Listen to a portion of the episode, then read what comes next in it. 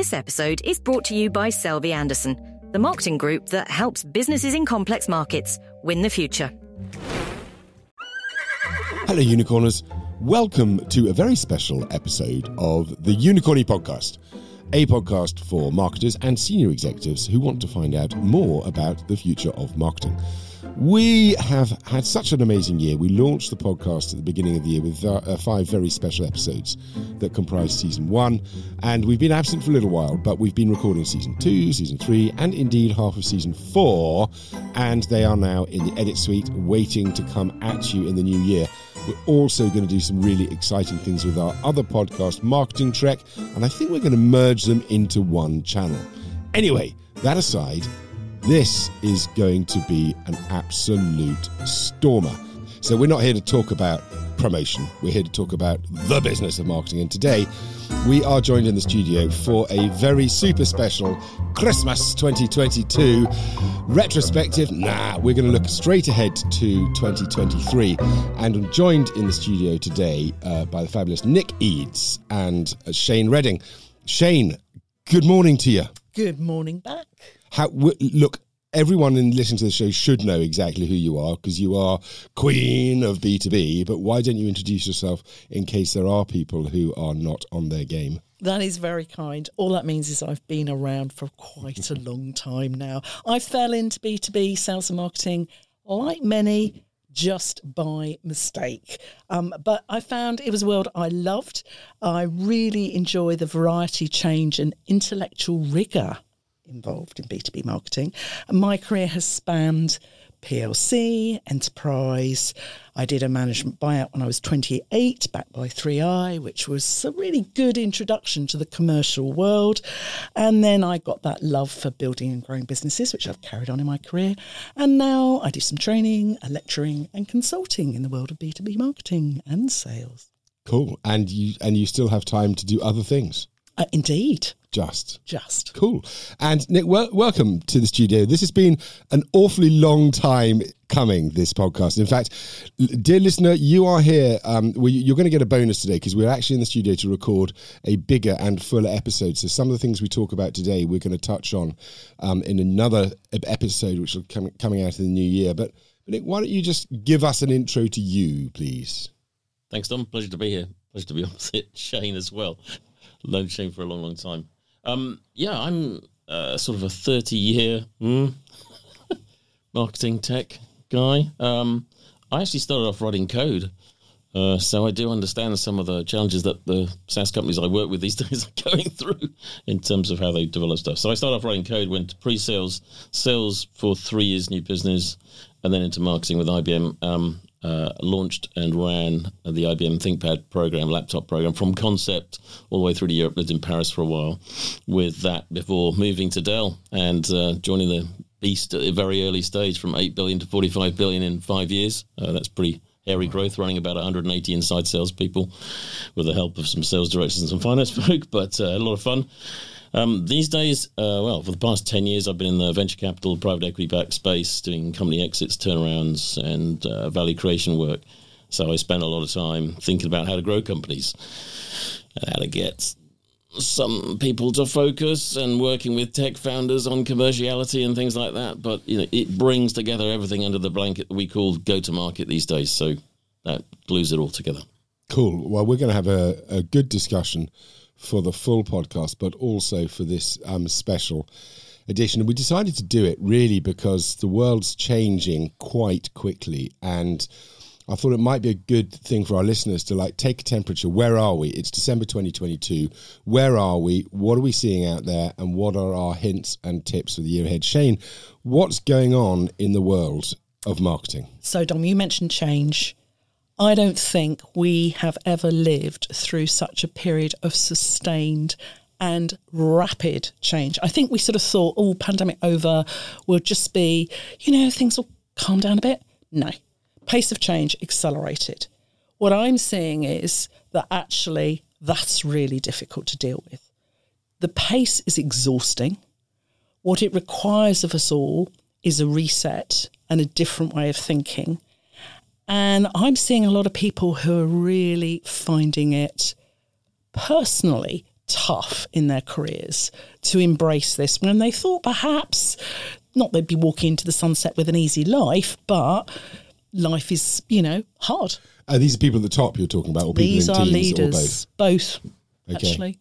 And and from a leader's point of view, how's that how's that manifesting itself? What are what are you seeing and hearing? So I'm seeing a lot of uncertainty about um, the shape of teams. I think we've talked a lot in the past about what's the right structure of a marketing team left brain, right brain. We thought we got it nailed. Actually, that's seeming to become unraveled. We're missing some things, and I think we might come on Nick and talk about what we're missing. Uh, so there's that realization we're not fit for change, we're not fit for future. Then there's the self reflection. What does that mean for us as leaders? It means a lot. It means we have to change. Some people like change and embrace it, some people don't. Okay, Nick, what, what, what are you seeing? Where, where the hell are we at the end of 2022? Because it's been a very strange year. It's been especially strange in my space because we came into the year with incredibly cheap money in VCPE and valuations at 10x ARR. And we're probably half that in terms of where we are uh, on uh, uh, enterprise valuations. So we've gone from 10x to 5x. You know, money's got much more expensive. There's been mm, investors looking at their portfolio and trying to work out who's going to make it to the end and who's not, who needs support and who doesn't. Um, how do they redress the balance? Have they got the right teams, to Shane's exact point, in place to get them where they need to? I think there's when money's been incredibly cheap, life has been incredibly easy. If you if you make more money by putting into a high risk business than in the bank, you start to roll the dice a little bit, and it can get a little bit. Uh, I call it exciting. I don't like to use the word stressful, but you can you can inject a lot of capital and a lot of hope goes in. And, and I'm um, I'm a big fan of books that you don't have to read the book; you just read the cover. My favourite books is "Hope is Not a Strategy." strategy is strategy.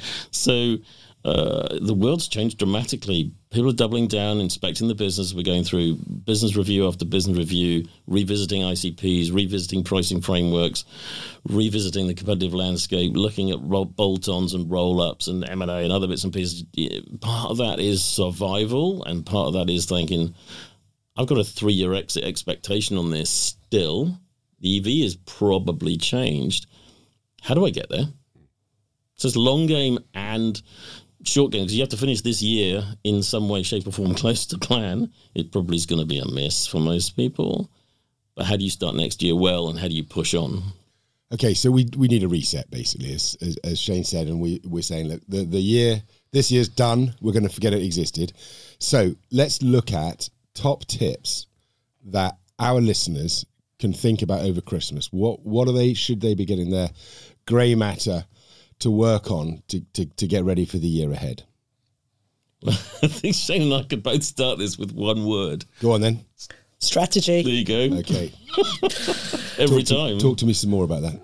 I come back a little bit to what I said, which is like, so where do you, I would start with destination, right? I do not start with today. It's like, where are you trying to get to? What does the path look like that? If you could describe the destination you're trying to get to in sufficient detail for it to be real, like you know how many people, how many customers, how much vol- you know your, what your cost.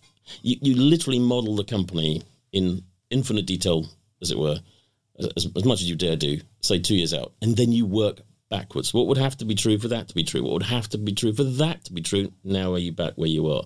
And because that has changed, you have to do a lot of recalibration. And some of it is now in the land of guesswork. But guesswork is where you just have that's the, that's an excuse, right? It's a victim mentality. Oh, I have to do some guesswork. No, no, work harder, right? Double down, get more data, think a bit more logically, or just rein it back a little bit until you can stand on something as concrete as possible. Because if you haven't got concrete, it's too fragile. I'm really worried about the lack of time spent thinking strategically. So I bang on about this all the time, and people who do know me know that I've been saying, where's your e-commerce strategy in B2B marketing mm. five years ago?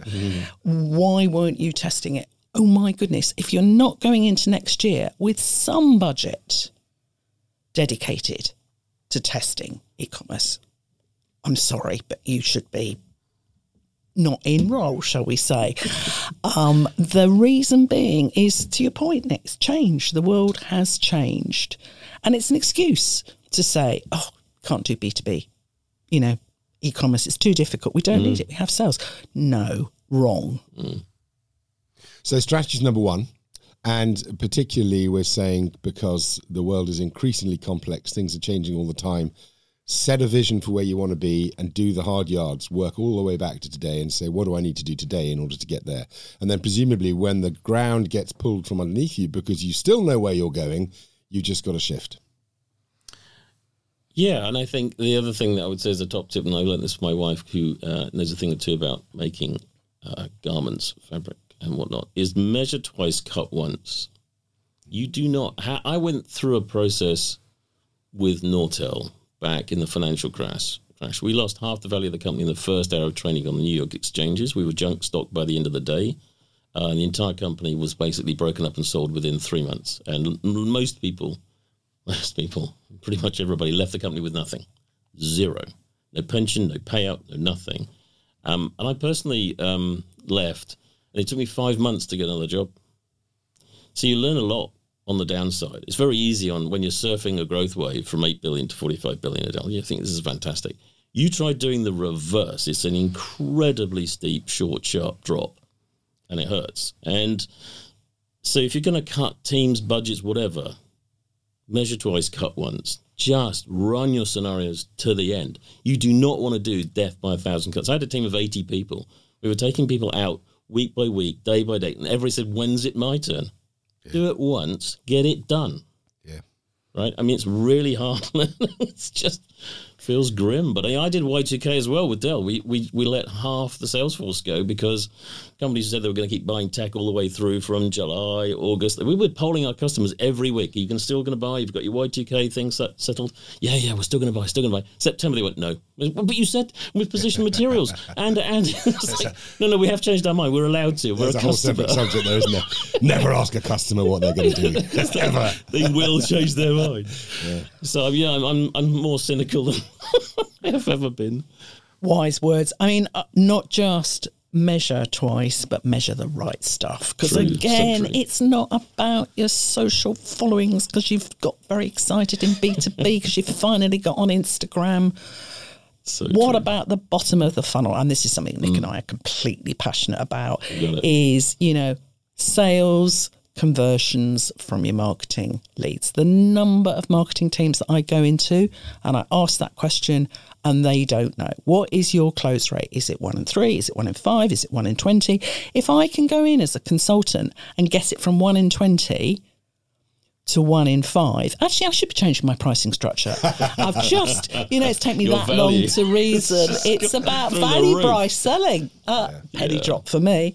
But no, it's really, we do not laser focus on the measuring the important stuff. And the second point, completely agree. Having gone through, I think it's two recessions, cut deep once. Do not do death by many cuts. That's so bad. Let's not talk about cutting things anymore because it's depressing enough out there. Um, Shane, what on earth should a CMO be thinking about when there's so much going on?